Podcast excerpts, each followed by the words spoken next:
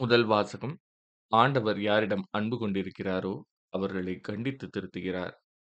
எபிரேயருக்கு எழுதப்பட்ட திருமுகத்திலிருந்து வாசகம் அதிகாரம் பனிரெண்டு இறைவசனங்கள் நான்கு முதல் ஏழு முடிய மற்றும் பதினொன்று முதல் பதினைந்து முடிய. சகோதரர் சகோதரிகளே பாவத்திற்கு எதிரான போராட்டத்தில் இரத்தம் சிந்தும் அளவுக்கு நீங்கள் இன்னும் எதிர்த்து நிற்கவில்லை. தம் பிள்ளைகளிடம் பேசுவது போல் இறைவன் உங்களுக்கு தந்த பின்வரும் அறிவுரையை நீங்கள் மறந்துவிட்டீர்கள். பிள்ளாய் ஆண்டவர் உன்னை கண்டித்து திருத்துவதை வேண்டாம் என தள்ளிவிடாதே. அவர் கண்டிக்கும்போது தளர்ந்து போகாதே. தந்தை தாம் ஏற்றுக்கொண்ட மக்களை தண்டிக்கிறார். ஆண்டவர் தாம் யாரிடம் அன்பு கொண்டிருக்கிறாரோ அவர்களை கண்டிக்கிறார். திருத்தப்படுவதற்காக துன்பங்களை தாங்கிக் கொள்ளுங்கள்.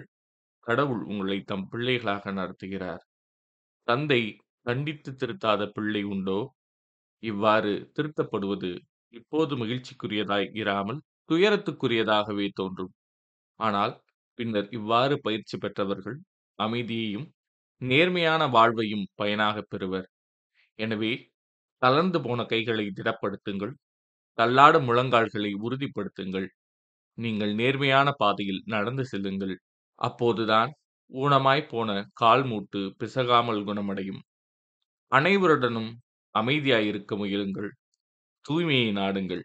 தூய்மையின்றி எவரும் ஆண்டவரை காண மாட்டார் உங்களுள் எவரும் கடவுளின் அருளை இழந்து விடாமல் இருக்க பார்த்து கொள்ளுங்கள். கசப்பான நச்சுவேர் எதுவும் உங்களுக்குள் முளைத்து தொல்லை கொடுக்காதபடியும் அதனால் பலர் கெட்டுப் போகாதபடியும் பார்த்து கொள்ளுங்கள்.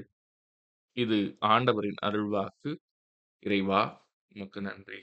நற்செய்தி வாசகம்.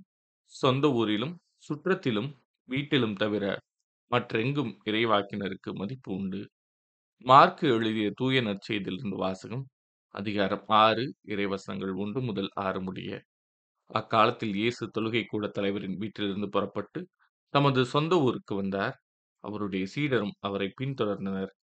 ஓய்வு நாள் வந்தபோது அவர் தொழுகை கூடத்தில் கற்பிக்கத் தொடங்கினார். அதை கேட்ட பலர் வியப்பில் ஆழ்ந்தனர்.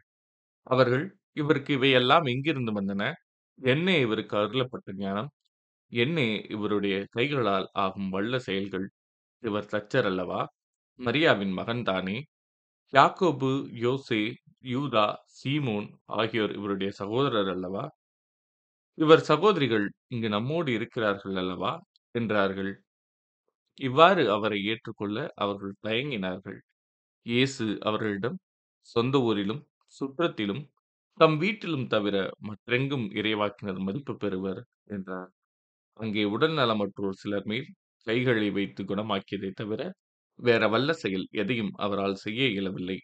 அவர்களது நம்பிக்கையின்மையைக் கண்டு அவர் வியப்புற்றார். அவர் சுற்றிலும் உள்ள ஊர்களுக்கு சென்று கற்பித்து வந்தார். இது ஆண்டவரின் அருள்வாக்கு. கிறிஸ்துவே புகழ்